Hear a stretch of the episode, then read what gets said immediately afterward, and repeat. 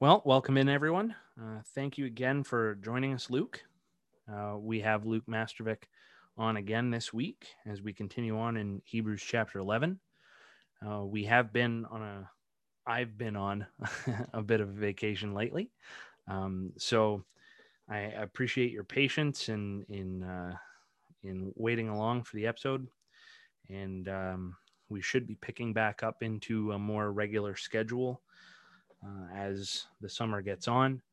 Um, might have to take another break in a, in a little bit as we've got uh, another baby on the way. So um, that'll be showing up pretty soon. So uh, there might be another break coming. So I apologize for that, but uh, we thank you for your patience. Um, but, anyways, this week we'll be continuing on in Hebrews chapter 11. I think we'll be getting through two whole verses today. Uh, so that's exciting. And uh, as I said in the, the intro there, we have Luke Mastervik again with us. Go ahead and say hi, Luke. Hi, Luke. uh How's it going, everybody? uh, they can't answer. That's true, can't they? Yeah. So, Well, I hope everyone is doing fine. Let's put it that way. yeah. It's good to be back. I'm I'm sure everyone's doing just fine.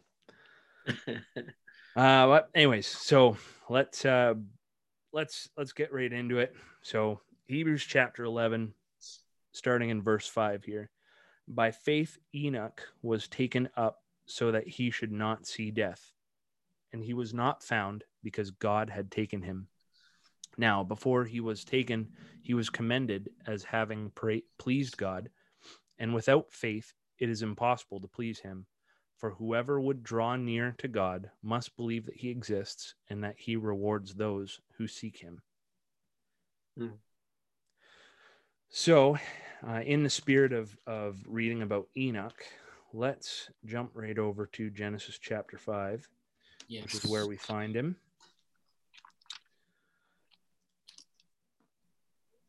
And in Genesis chapter 5, starting in verse 1, we read this This is the book of the generations of Adam. When God created man, he made him in, his, in the likeness of God, male and female, he created them, and he blessed them and named them man when they were created.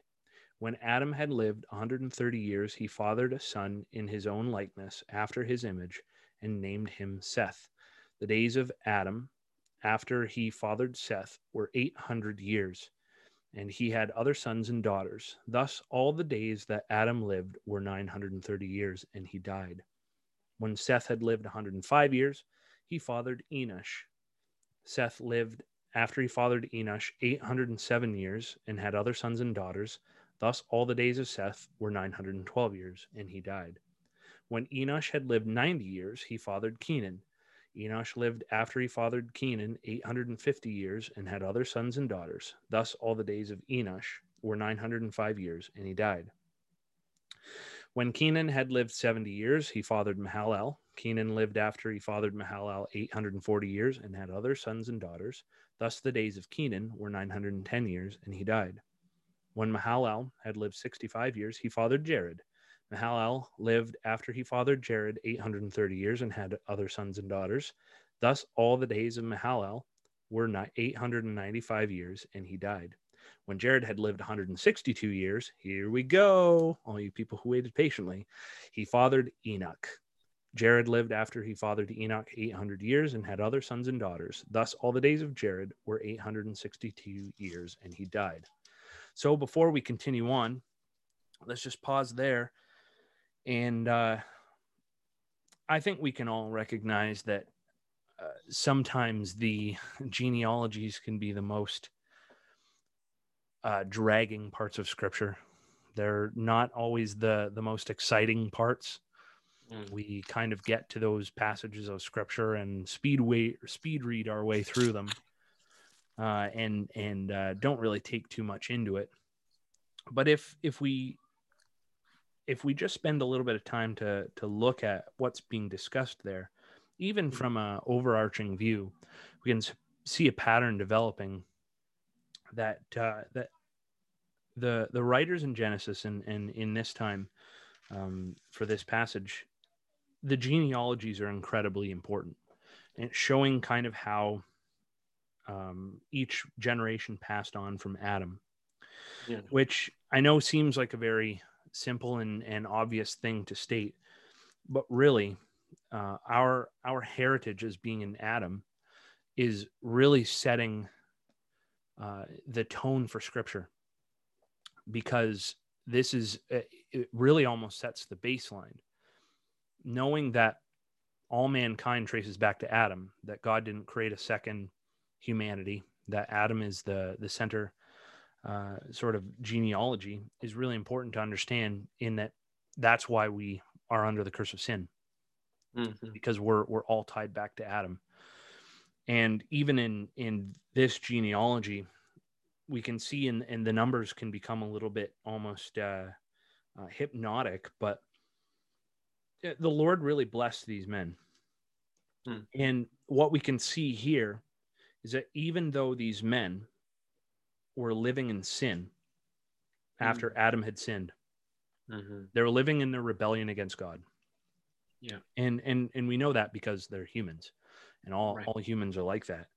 Yeah. And so they're they're living in their rebellion against God and and yet we see number after number of, you know, Adam lived 930 years. Seth lived 912 years. Uh, Enosh lived 905 years. Um, Kenan lived 910 years. Mahalal 895 years. Um, eh, like all these, Jared 962 years. Yeah. All these men are are are living these these long, long, full lives, and really, this first of all kind of points to God is really being gracious here Amen. That's it. Yeah. Uh yeah and and we can look at these genealogies and we can marvel even just at the fact that god is being so gracious in this time that um, adam sins against him promises that he will die but instead of killing him directly uh, he allows him and his generations after him to live like almost a millennium some of them Yeah. it's incredibly gracious and, and incredibly kind Yeah, and uh, you know, I know that there's the you know thinking about our trip in this during the summer going to the Ark Encounter about that they lived longer because of you know pre-flood and the environment and the canopy and all that. And but like you said ultimately it boils down to the grace of God that God allowed man to live another day and another day and another day after rebelling and defying holy God. And so, uh, yeah, I mean, when you look again at those genealogies, it sometimes seem kind of daunting or uh, maybe even one might could say monotonous. The grace of God does scream off the pages of Scripture, even when you look at gene- genealogies such as Genesis chapter five, for sure. It's a great observation. Yeah. The other part I, I want to get at too is that genealogies matter. And that isn't necessarily a statement of um, you need to now go get a subscription to ancestry.com and figure out uh, where your name started and, and all of your grandfathers and great grandfathers and grandmothers and whatever else. Um, That's that's not to say that our previous generations uh, define us. However, Mm. genealogies matter, and uh, as we read through this, it becomes more pointed as we get into the story of Noah, and we'll kind of address that maybe when we get there. hmm Is that around these men uh, in this line, mankind is progressively getting more and more wicked and evil. Uh, so much to the fact that that uh, you know, Enoch is the grandfather. Um, grandfather? No, sorry, great grandfather of Noah. hmm Enoch is a great grandfather of Noah. And so within three generations of Enoch, um, God is going to come to that great grandson and and say that he's going to judge the entire world uh, by killing all mankind with a flood, except for him and his family. Yeah. And it, it's a short genealogy, but the point I'm trying to draw out here is that even though our previous generations don't define us, Mhm. you matter in in the string of of your family. And if you're listening to this and you know Christ, you have um, an obligation, a burden, and and a, a, a deeply important role to play, not just in your own children's lives, mm. but you could be uh, that link in the chain, which ends up bringing Christ or or continuing uh, mm. the chain of of Christ's gospel in generations of families. What you do with your life not only matters to you, it matters to the generations after you. Because mm. if any one of those generations before Noah might have been uh, a, a wicked sort of uh, um, idolater or, or something like that, the story might have been different. Yeah. Uh, of course, we, we believe that, that God is is divinely in control of of this and, and is, right. is guiding um, those those hmm. each of those steps, each of those gene, uh, generations. But right. still, um, it, hmm. what separates this line from uh, other ones that ended up not making it onto the ark is faith and and we're going to see that as we get into the to verse 6 in hebrews uh, chapter 11 mm-hmm. but I, I i just want to draw some attention in that genealogy that as well our role in the future of our families matters Amen. especially if you're listening to this as a man yeah. it matters a lot you have been charged you've been put in charge of your of your family uh, you've been uh, put in a role of, of leadership in your family by God, mm, and yeah. and your uh, duty, your job, it really matters, and and you serve a purpose. Ladies out there, if, if you're listening to this, and uh, if if you're married, if you're not married, especially if you're not married, um, this should come to mind as well. That the man that you choose, mm-hmm. um, the man that's in your life, uh, you, this needs to be in the back of your mind is this a man who's going to be able to lead um, our family that's going to be able to uh, guide them in godliness because uh, that's that's a big deal. Yeah. Amen. Well said tim. I really don't have anything to add to that. Um, i will say this though that you'll see in genesis chapter 5 verse 24 it says enoch walked with god and he was not for god took him.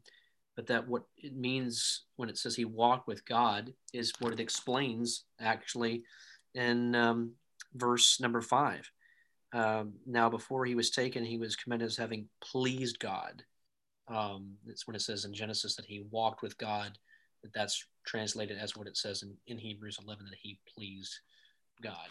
Mm-hmm. Yep.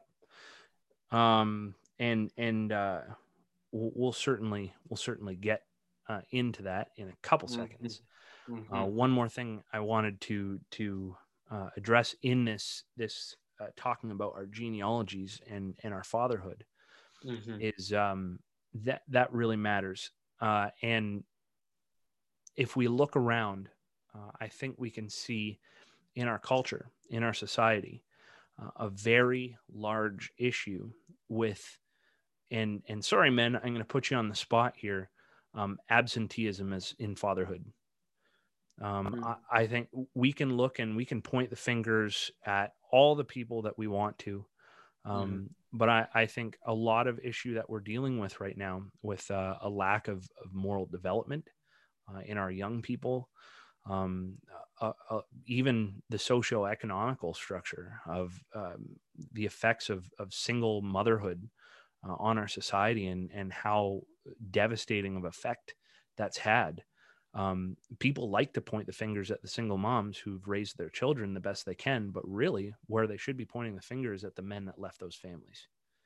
Yeah, and and and I can attest to that because, as you know, my story, Tim, I didn't really have a dad growing up. The mm. closest to a dad I had was my grandfather, and even then, uh, yeah, sorry, I, I'm I'm trying to be respectful. no, no, and so no, no, you're you're doing great but it just goes to prove your point the effects and, and the importance of having a, a godly mother yes but also a godly father mm-hmm. and and the way god designed it to be and then when that gets broken uh, the how i guess out of order things are or can be uh, yet at the same time knowing that uh, god redeems those situations. It doesn't mean that that mom and dad will necessarily get bad together, but that um, you know, I think it was Voddie Baucham, I believe, who said uh, that uh, you know anyone who wants to say yes, on one hand, having a godly mom and dad does have an effect, and it is important that at the same time, you know, one can't go throughout their whole life saying, "Well, I didn't have a dad, I didn't have this," and using that as an excuse or a cop out too, and that by the grace of God, that you or a person, by the grace of God, can break the cycle, and that maybe they didn't have a godly heritage, mm-hmm. but that by the grace of God, through His power, that now and then moving forward, that that godly heritage can can begin, um, and so there is hope even for people who have not um, had that situation. And you're a um, perfect um, example of that too. Well, and, and, again, I mean, you know, and I appreciate that, Tim. I mean, it's just the grace of God, and and uh, and I know you know that, and um, but I mean, just looking at, uh, you know, where as you said, God has brought me from, and and, and it's still bringing. I mean, we're we're as we we all as we know, we're a work in progress, mm-hmm. and God doing His sanctifying work in the life of his lives of His children. Um, but yeah, uh, just it is very important, but at the same time, knowing that through Christ, uh, through the power of His Holy Spirit at work in our lives, that we can have that even if we never did. Yeah, and you also had the benefit of, of godly God of, of grandparents in your in your life too. Did did have did have the the influence of, of Christian grandparents and and I'm thankful for that. Um, that there was a there's a lot of um, there was a, a number of good things that that came from God putting me in that situation. Um, as imperfect as that was, or as any situation will be, but it was still, as you know, the better than than what I had prior to that. But um, definitely gave some some building blocks or stepping stones to to build on for sure. Yeah, absolutely. And God can certainly intervene in in those sorts of situations. Uh, absolutely, right. of course, we believe that God is uh, is is a God who who loves all people um, and yeah. certainly loves to to interject himself and and create yeah. those those links. Yeah. If if we want to look at it as a chain, create that that starting link in a chain going on for, forward. And of course, we can look at your family now and see mm. the effects of that of, of God reaching mm. out and saving you and and then now you are the the head and household of a of a godly household so um but and this is this is where that where i'm coming at it's important our mm. our our role in this mm. is integral. Uh, so, so I, I, I just want to say when we're looking at those genealogies, let's not just quickly gloss over them. Let's really mm-hmm. take some moments and think about the mm-hmm. effects of, and we're not really seeing in the black and white there that necessarily, um, you know, God was preached in the household per se, and yet, right. uh, as you just read, we do mm-hmm. read that that that was a case with Enoch. Yes. In that uh, verse 21, when Enoch had lived 65 years, he fathered Methuselah. Enoch walked with God after he fathered Methuselah 300 years and had other sons and daughters. Thus, all the days of Enoch were 365 years. Enoch walked with God, and he was not, for God took him. Mm-hmm. So we know that, that he specifically um, walked with God. Uh, how what that means, what that looks like, um, we don't exactly know, as you read in in in verse five of Hebrews chapter eleven, we get mm-hmm. a, a little better look at what that that looks like. Um, by faith, Enoch was taken up that he should not see death, and he was not found because God had taken him. Now, before he was taken, he was commended as having pleased God. Without faith, it is impossible to please him, for whoever would draw near to God must believe that he exists and that he rewards those who seek him. So we kind of get a sense of of what that means uh, when it says that he walked with God. It's that he he was pleasing to God, that his um, mm-hmm. life was was pleasing to God. Right. But that being said, Enoch definitely stands out as a as an almost isolated case, not quite. I mean, we know that that Elijah was taken up into heaven. Right. Um, yep. And though Moses died, we know from the book of Jude that uh, his body was was fought over. Um, how much of that, uh, you know, whether that means he, his body was taken to heaven or or whether it was just the angel that that Michael, the archangel, was, was just protecting it. Um, yeah, I keeping it hidden from man to because if man got a hold right. of it, they'd want to worship it, worship mm-hmm. the remains. Yeah. yeah. So so we don't know exactly uh, right. what that implies, but but we do know that for mm. sure we have two examples of men who are alive and then were taken to heaven in, in Elijah mm-hmm. and Enoch.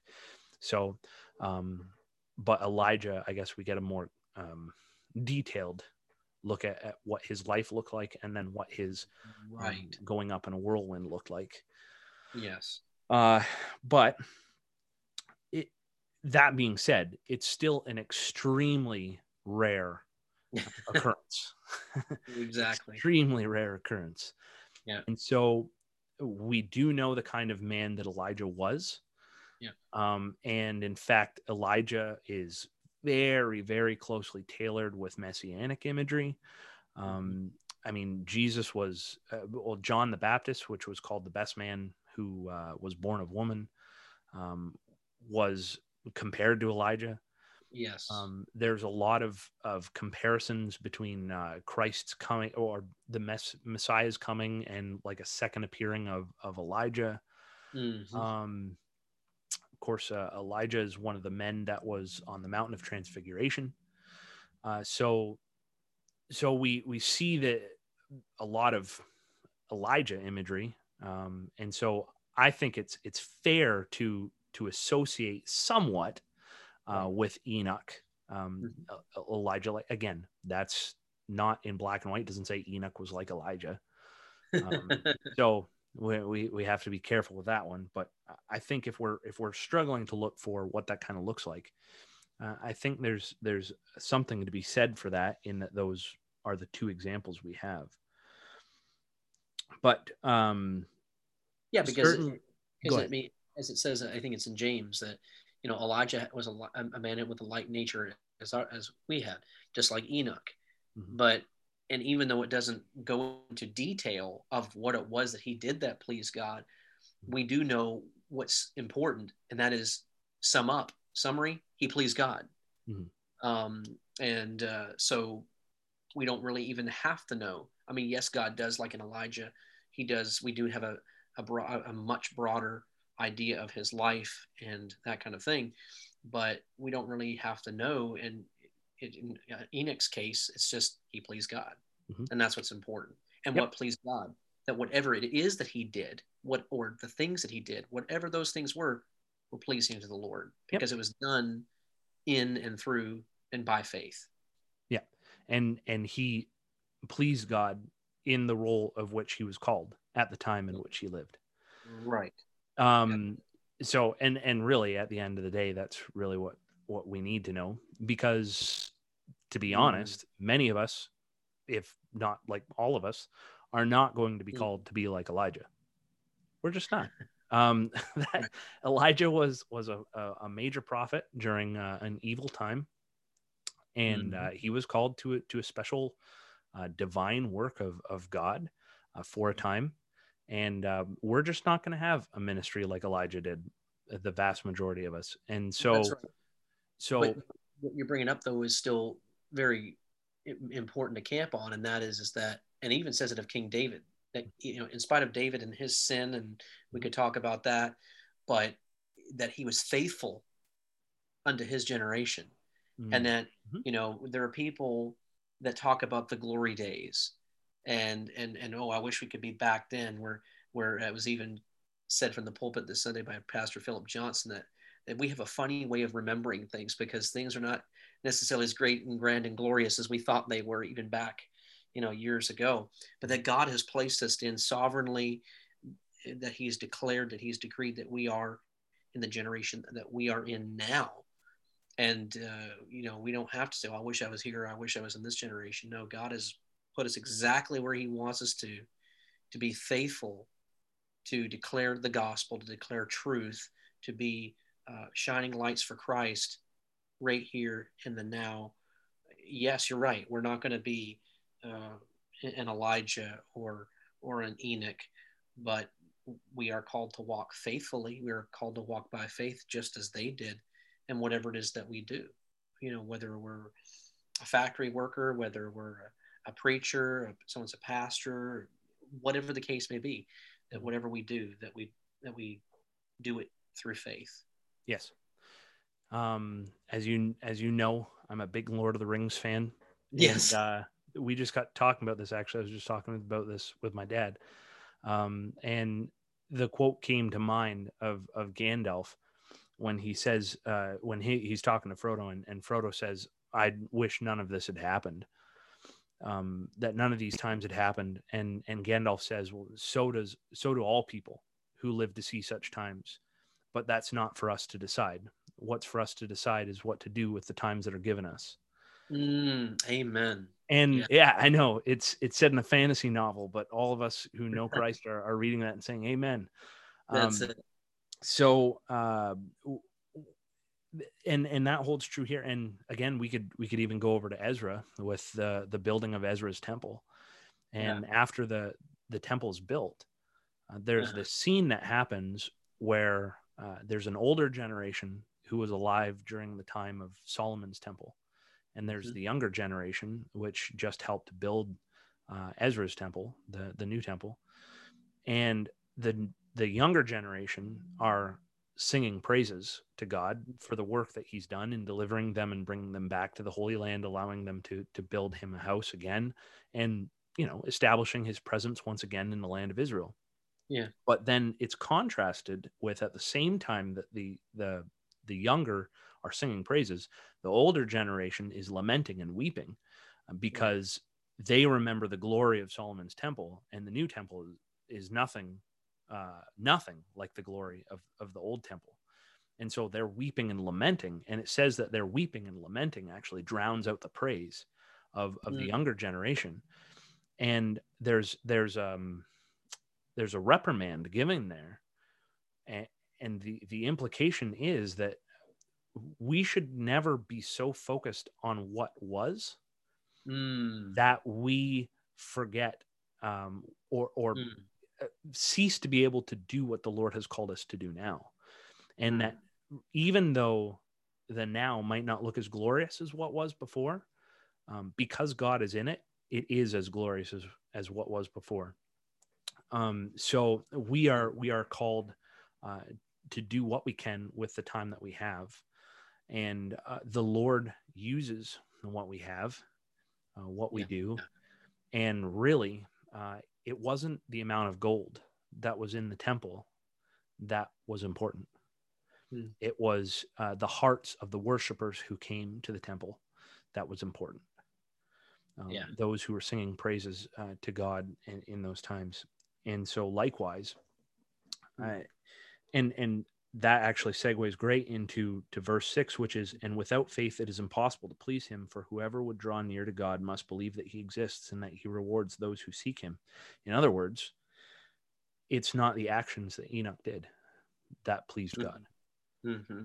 it's not the actions that elijah did that pleased god. Uh, it's not the actions that david did that pleased god. Um, it wasn't the actions that john the baptist did that pleased god uh, mm. it wasn't the actions that Moses did that pleased God. It was the faith that drove those actions that pleased God. That's uh, what this all comes down to. And, and again, we're in the faith chapter of Hebrews. And mm. again, this is why we are going very slow through this. And we're taking our time going through this because we want to nail down a message here. We want to nail down if we we're probably going to take as much time going through the chapter 11 as we did going through uh, the rest of this book. And the point of that is we want to stake a flag here in in this part of of hebrews. We want to to plant a flag in this part of scripture to say that it is not what your hands do that pleases the lord. It is the the heart and the faith that motivates those hands that pleases the yes. Lord. And the right. reason for that has as much to do with the fact that if your heart is right with God and you have faith in Him, and your faith is, is where it should be with God, then your hands mm-hmm. will naturally carry out uh, what is pleasing to God. Um, it, it's it's a it's a cause and effect, and and so the cause here, as we just read, the cause behind mm-hmm. Enoch's um, pleasing God is not the action. It doesn't even mention the actions in here. Um, in in verse six, it never once mentions anything that he did, um, but rather it says, mm-hmm. uh, that it's it's the faith. Without faith, it is impossible to please Him. That literally just says you can do all the actions you want, and it doesn't matter. Yeah. Um. I, again. Yeah, I, and, and true, true yeah, faith in God, true faith in God speaks that of our love and our affection for him. Again you if you love me if you love me you keep my commands. And that's even demonstrated it says not only is it said without without faith it's impossible to please god but then it says for whoever would draw near to god must believe that he exists. So there's this idea that faith means that there's this drawing near to god that it's this this intimacy it's it's fellowship it's relationship uh, it's again not doing things for just the sake of doing things. It's not doing things out of duty. We as christians what's pleasing to god is done through faith and when it's done through faith in god true genuine faith authentic faith then that demonstrates our love and our affection that we're drawing near to him. Scripture says if we draw near to him, he'll draw near to us. And uh, so, otherwise, if we're just doing things, again, it's just pure unadulterated legalism. Mm-hmm. That's all it is. Yeah. So, and if we go back to the Gospels, we look at the rich young ruler who um, kept the law all the days of his life. And uh, that's not what pleases the Lord. That's, right. uh, and that, in fact, in he says, you know, I've, I've kept the law. What more shall I do? And, and Jesus says, sell all that you have and follow me. And the, the rich yes. young ruler goes away sad because he knows he can't do that. Um, or he feels he can't do that. I don't know how you want to look at that. Um, and, uh, and him and uh, Jesus and the disciples in a, in a way lament in the sense that uh, mm-hmm. you know, Jesus laments obviously because of the choice that he made. Um, but the disciples right. really take notice of that and they say, well, if a rich man who's kind of, you know, the apex of the social economic community, uh, it, this guy was, was rich. Uh, he was religious. Uh, if that guy can't be saved, then what kind of hope does anybody else have? Uh, and Jesus the insinuation there of, of, course is well and jesus says what's what's impossible for man is possible for god. And the yeah. insinuation it, it, doesn't matter what you do. Um, you, you, can't save yourself. You can't please mm-hmm. god. It, it's it's impossible. It's it's the faith and the heart that that ultimately end up pleasing god. Um, and, and so for for us yeah to... and, and, i think about you think about the the, the rich young ruler.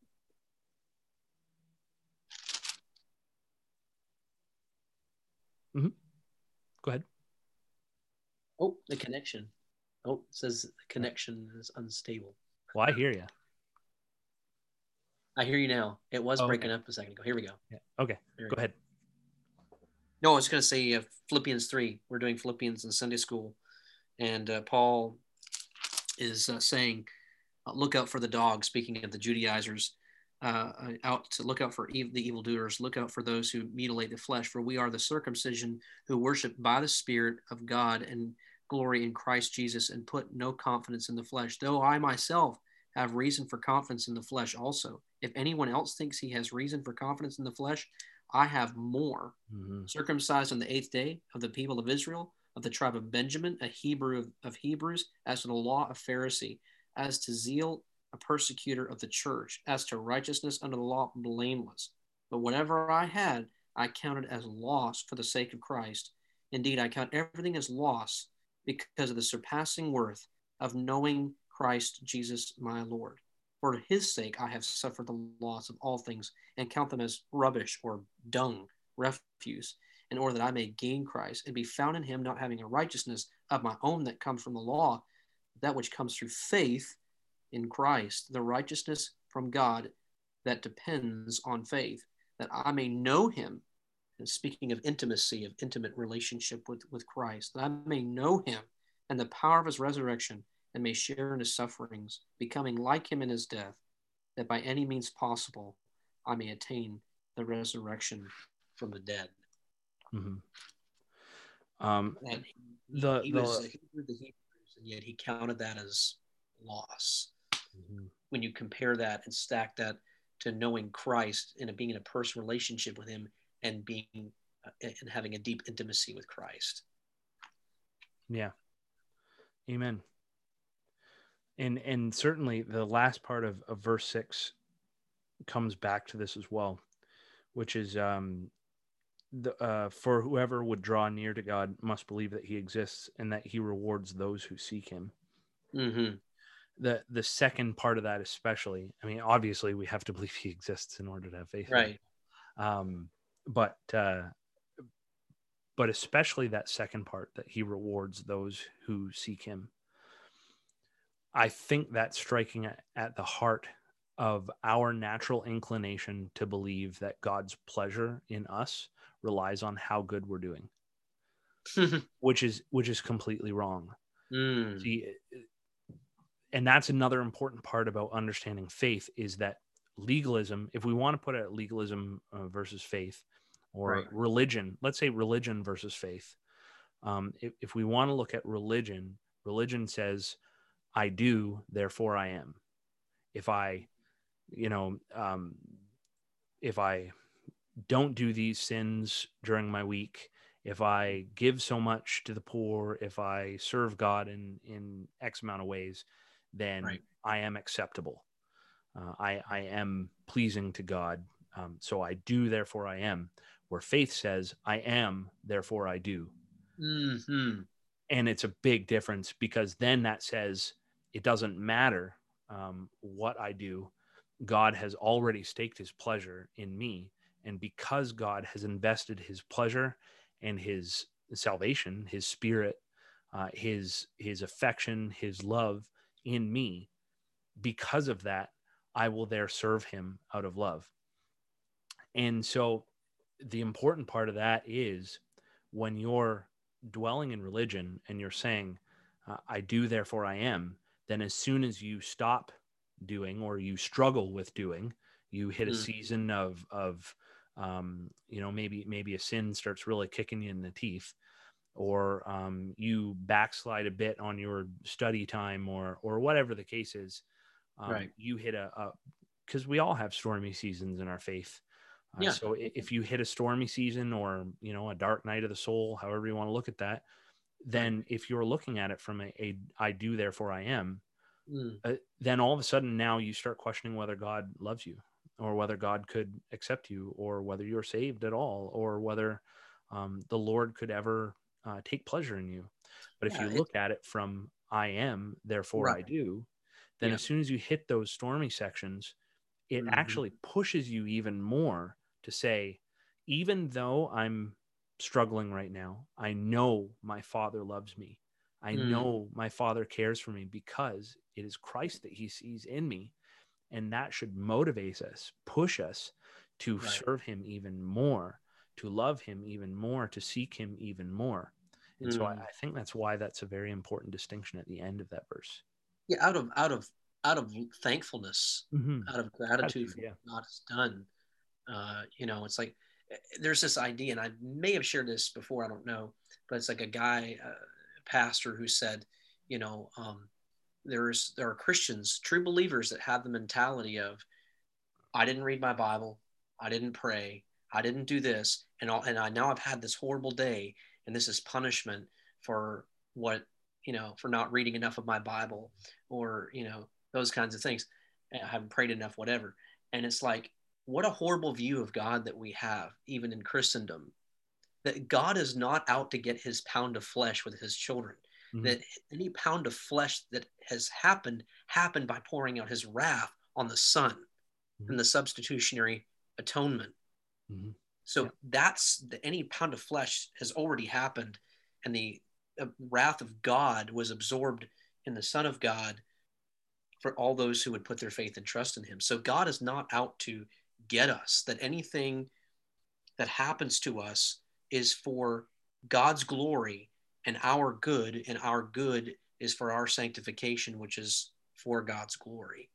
Um, also, too, in thinking about without faith is impossible to please Him, we live, Tim, and it's nothing new, but I maybe sometimes it seems more in our face because of of social media, of technology, and all of that. Is there are there is mentality in Christendom that if we have enough programs, if we have fuller, more full congregations, you know, and, and have this program, this program, this, this, this, and this, and, and appeal to the masses, that that's somehow, you know, getting God's attention and God is pleased with that.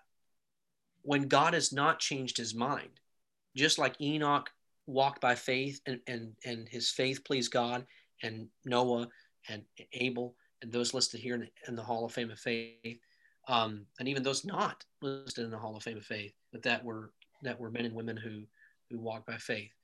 Um, it's the same true today. You know, we think we're wowing God with all of our with our programs and everything else, and not that those things are necessarily wrong within themselves. If I may say this, God's formula, if you want to call it that, has not changed, and that is to obey me. Mm-hmm. And you obey me by walking in and through faith. But we can't obey Christ if we don't know what he wants us to do. Faith comes by hearing, and hearing by the word of Christ or hearing by the word of God. We cannot believe what we don't know. We can't cherish and have deep affection for what we do not know. So we have a plethora, and I don't mean to be a negative Nancy here, but we have a plethora of churches in Christendom who think we'll do all these gadgets and gizmos and totally missing the mark. And sometimes we fall into it, maybe not necessarily with consumerism, but as you talk about performance, and if we well, if we could just do this, we could just do that. Yep. When we're when we're accepted through Christ, because the atoning work of Christ, we've been accepted. But we, we in, in especially in North America and in, in Western culture, we have, for I'd say, for all intents and purposes, in a massive way, bought into that logic, hook, line, and sinker. That if we have this, this, if we have all the fog lights and the the fog and the lights and everything else, that God is somehow impressed with that. And it's like, no. You know, was it the song, the, the heart of worship? I'll give you more than a song for a song in itself is not what you have required. You search, search much deeper within. You're looking into my heart. Again, that's what God is concerned about. You know, there's something I saw on Facebook, and excuse my my tangent for a second or my soapbox, mm-hmm. yep. but there was a, a, an ad on Facebook that said something to the effect of how to grow your small, how to grow your church, and I, I just like, how about the Word of God? How about declare God's word? Because that's what changes lives is God's word. And how about just doing that? And and we've just totally, in many respects. Now there are believers, there are congregations that truly do hunger for the word of God. Make no mistake, I understand that. But it breaks my heart when I see those who who claim the name of Christ, and I'm not even saying that they're not even saved, but that they go to other things and they say, oh, we just want to do this and do this, thinking they're pleasing God. And it's like, no, we want to know what the will of God is. We want to know what's pleasing to Him. And then to do so by faith, then we have to get God's word embedded into our hearts and lives. Yeah. And it's not going to happen any other way. Yeah. And I will say as well, just to uh, to wrap up your your soapbox there, um, no, you've you've got a very good. And I think a large part of that problem stems back to what we were talking about right at the beginning, where um, and I, I remember a, a pastor talking about this.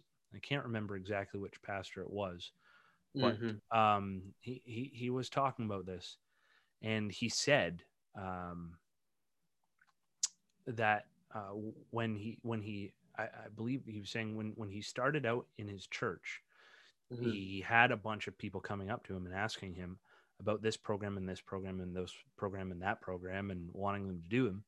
And he stood right. in front of his church and he said, um, "Men, I want you to raise your hand if you spend time every week teaching your children and teaching your family the gospel of Christ, teaching them from the word. Mm. Not one hand went up. And he wow. said, Look, you're not outsourcing this to the church. And until you men start doing this, we're not doing any programs here.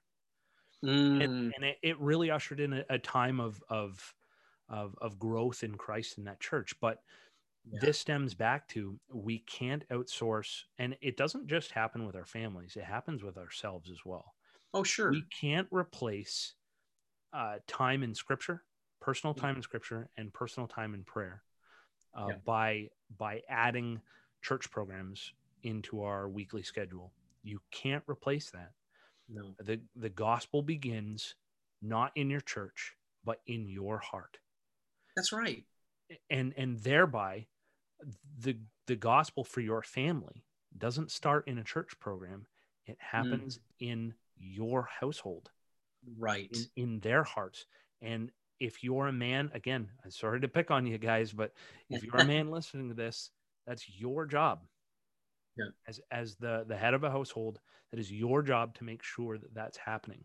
I understand many of you are busy. You all have jobs that's fine find ways find ways of of making sure mm. that your children are getting scripture and and and especially watching you live it um, mm. that's that's huge so you can't outsource those things and i think a large part of of our young people leaving the church in mass numbers right now has largely right. to do with the fact that they've grown up not seeing how this thing that they're hearing about on Sunday translates into real life, and that's a that's a tragic, a tragic um, failure on our part as fathers.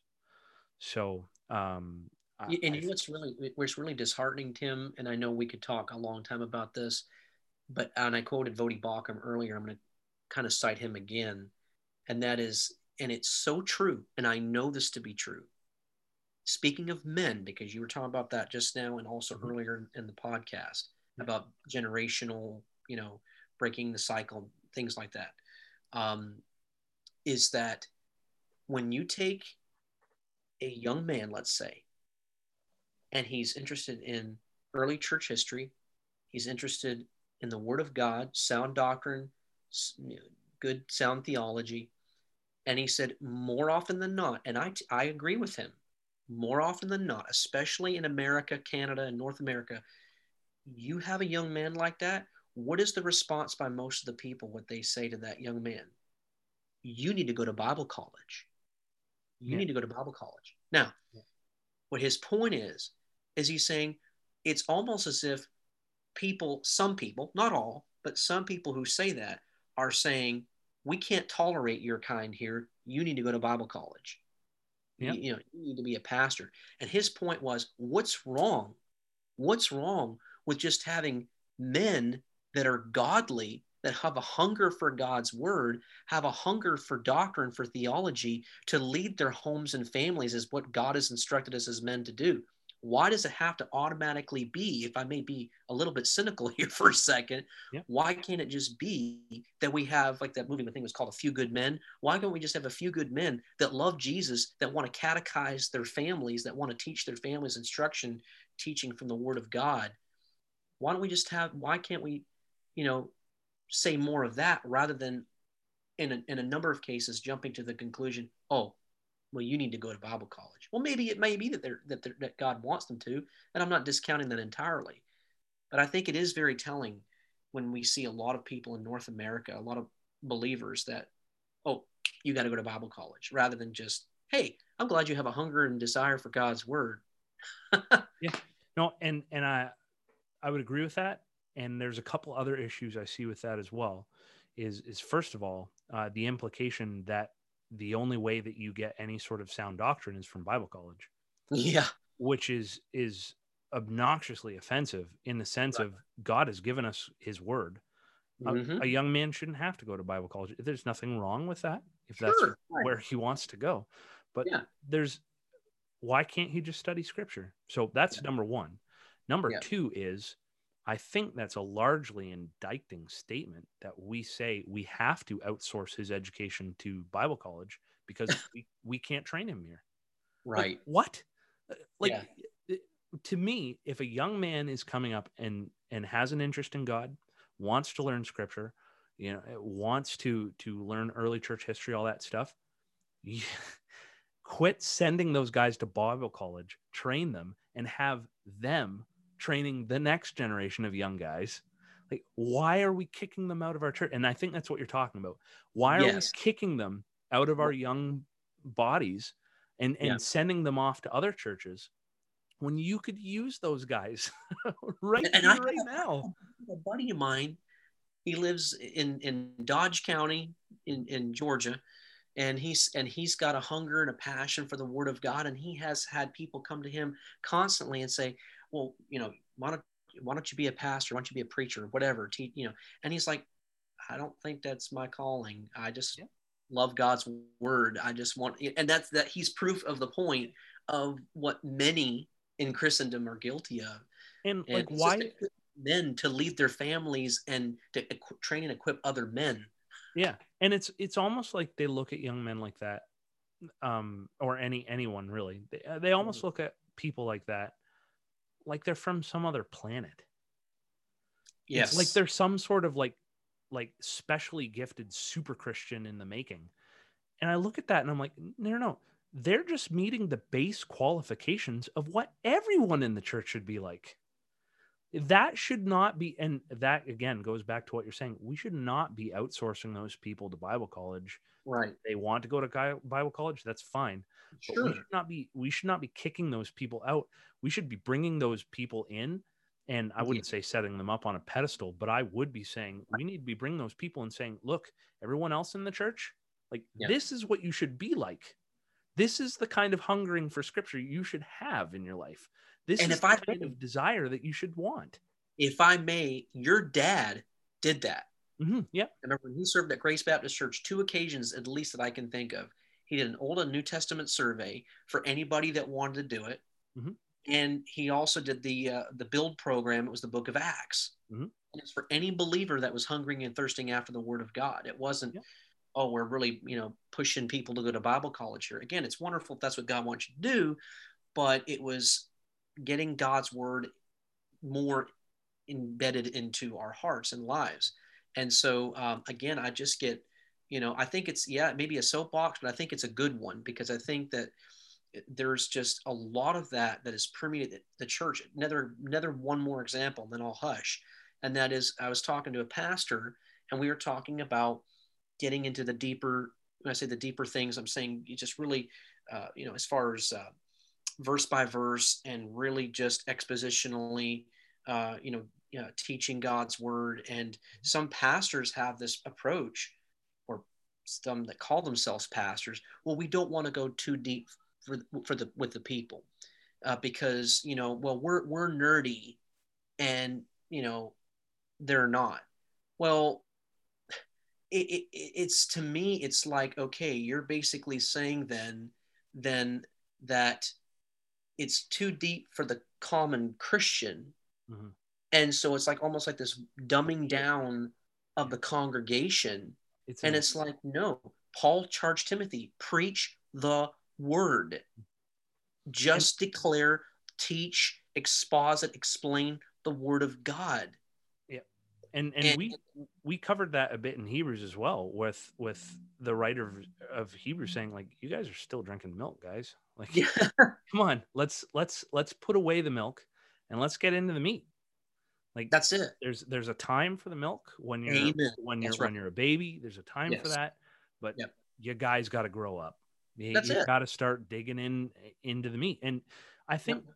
I, I heard a, a, a speaker once say that um, getting into the meat of the word is is hard uh, Mhm. it is difficult because there's there's contention um, that that brings that that comes into it because especially once you start getting into the meat, you get into some opinionated, um, you know, viewpoints of scripture, interpretations, interpretations of scripture, and Right. that can sometimes get heated. But um, which is why a lot of people stick to the to the milk because it's a little less um, interpretation based. But this this speaker said like you know if if all you ever serve is milk, then all you're ever going to get is spilt milk. But if if you serve meat, there's going to be a bit of blood on the floor Mm, and that's that's what happens you know Yeah. um that is that is what happens but as uh as you know proverb says as iron sharpens iron you know if, Yeah. if you've got a piece of iron sharpening iron there's going to be sparks that are flying that's just what happens um but there's nothing wrong with that no. as long as you're doing it in love with Yep. one another it's fine Yep. like some of my dearest brothers i have in in christ are ones that there are topics in scripture i just don't see eye to eye on them on and that's fine Oh, Yeah. we, we love and respect each other we talk Yes. it out we don't Yeah. have to agree we don't have to walk away seeing it the same way that's fine we love and respect each other and, and you know what sometimes those Mm. discussions are i can think back to some of the the discussions which i have been most defining in my faith have been ones where i was on the other side and we were talking it. We left uh it was you know heated conversations. I left. I thought about it for two or three days. And then like over a process of months i started to go hey you know what? Maybe what they're saying is actually in here. Maybe i'm seeing it wrong. And over the course of time the lord works on you and works on your heart and Yes. you end up coming around to seeing it a different way. And in that sense, if I'd have just been served milk, maybe I'd have never changed my viewpoint and I'd have been living in error right now. Yeah. Um, and it- and yet, because those things came out, because Right. a little blood was spilled, Right. uh, I was able to see, hey, you know, maybe I, I was wrong on this one, and and now I've changed the way I, I see things. I'd be careful how I how I talk about this because I'm not about to address these topics one by one. But uh, I know that there's a buddy of mine who he introduced me to the doctrines of grace. Mhm. Uh, you know, uh, the tulips such as like total depravity and Mhm. perseverance of the saints and all that.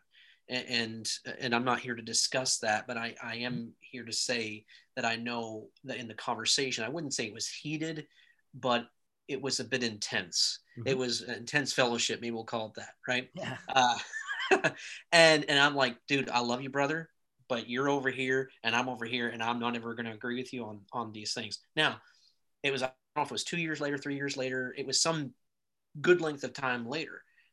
What he challenged me on, I end up saying, you know what? I think that is what the Bible is telling, what the Bible is saying. That's what Scripture says. Yeah. And but now it may have been that I may not have come to that, you know, uh, conclusion. But the point of the matter is, like you said, we'll never move on to the meat if we don't, you know, we're we're and I say challenging one another. I don't mean in a in an arrogant way, No. but but to challenge one another say, oh yeah, I didn't I didn't realize that, or I really didn't look at the scriptures that way. Yeah, well, and, and it's extremely arrogant in some respects to say that we're constantly mindful of the entirety of Scripture at all.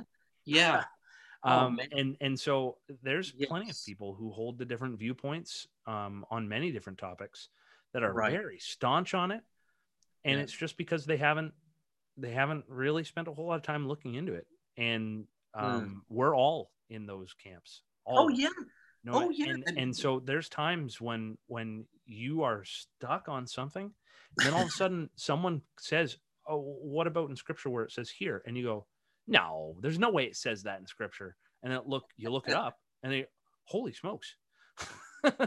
that's uh, that's that's that's a pretty uh, pretty indicting statement on my viewpoint.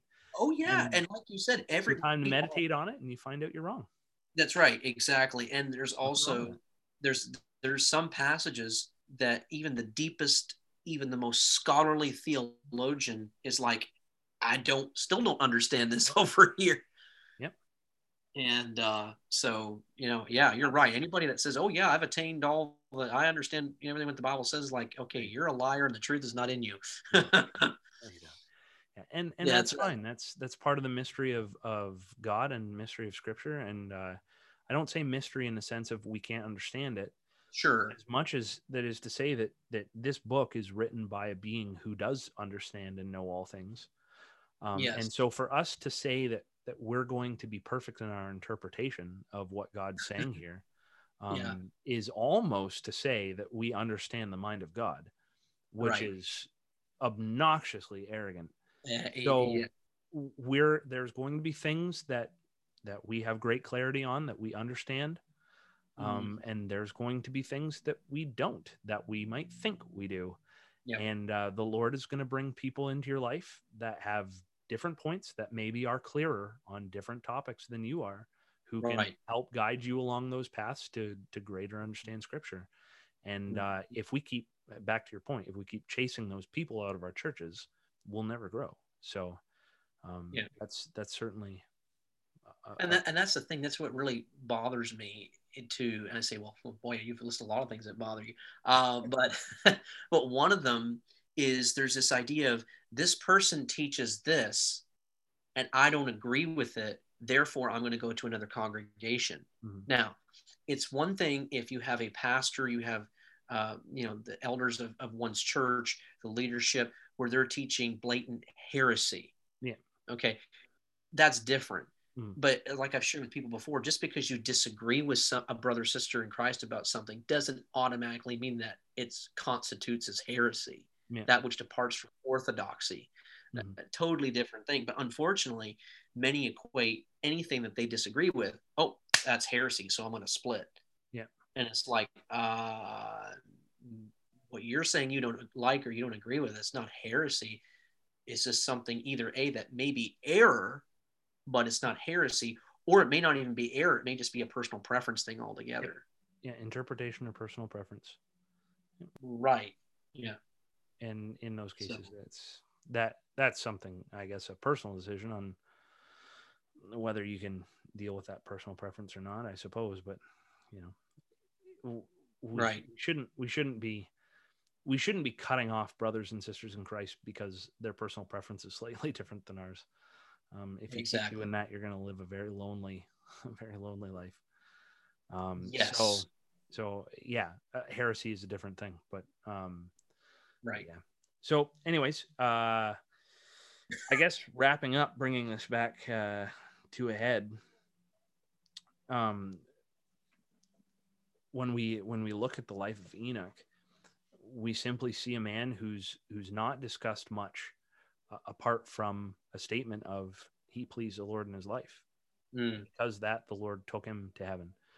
And uh, if we boil that down into its essence, uh, we can draw uh, a great example of um, the goal for our life should be similar in the sense that it doesn't it doesn't matter what other accolades are tagged to our life. The only one that truly matters is whether or not we pleased God. And if we please God, then we might not be taken to heaven before we die, like Elijah or Enoch. But if we please God in our life, then we will be with him in heaven one day. And th- that's kind of almost what the story of Enoch very simply uh, boils down to. And then, of course, we have in in Hebrews chapter eleven, uh, verse six, saying that the way to please God is faith, is through faith. And That so- God gives. right and and so the the point for us needs to be uh, we need to spend less time focusing on what our hands are doing not to say that we ignore that Sure. we need to Right. time less time focusing on making sure our hands are doing the right things and more time focusing on making sure that our heart is in the right place and that we're in uh, in that that loving relationship with Jesus Christ Yeah. in our in our in our lives making sure that our relationship with him is in the right place and then really i know this sounds um, stereotypical or, or cliche but really your hands will worry about themselves if your heart is in the right place with god then your Mhm. hands will worry about themselves and Yeah, and that, and that's that's that that's kind of like on in Sunday school. I use the analogy of a husband going to get flowers for his wife, Mhm. whether it's for an anniversary or just because whatever the reason is. Yep. There's two ways of approaching it. I think we're going to know which one is wrong and which one is right. The husband takes the bouquet, he says, "Here, here's the flowers. I just, you know, I just, I just did it out of duty. I did it because I had wife, to." Yeah. How do you think the wife's going to respond to that? Right? Oh. He might be sleeping on the couch at best. Uh, but the fact of the matter is, it shows where his heart is. That he really doesn't want to do it. His heart's not in it. But then you have a husband that buys a bouquet of flower flowers and says, "I just love you. I'm just so glad God gave you to me." But, but his heart, again, it's a heart issue. It's the same action, but the heart's Yeah. different, and it's Heart's heart that matters because That's it it. changes the meaning of the action. Yep. And, yeah, that comes straight back to what we're talking about. So when we Mhm. look at the life of Enoch, that's I really think what we can come to um, at the end of the day is that you need to buy your wife flowers and mean it. Right. I'm kidding. Yes. I'm kidding. Or chocolates. Or chocolates. Um, but seriously, to to make sure that that our our hearts are in the right place, that that our lives are pleasing God. So I, I thank you, Luke, for for coming on and, and joining us again. Uh, we always appreciate your company here, and and uh, we look forward to talking to you again soon. Uh, sounds great. I'm always so super psyched to be on on your program on your podcast. Well, Thanks, and uh, all of you listeners out in listener land, we'll talk to you later.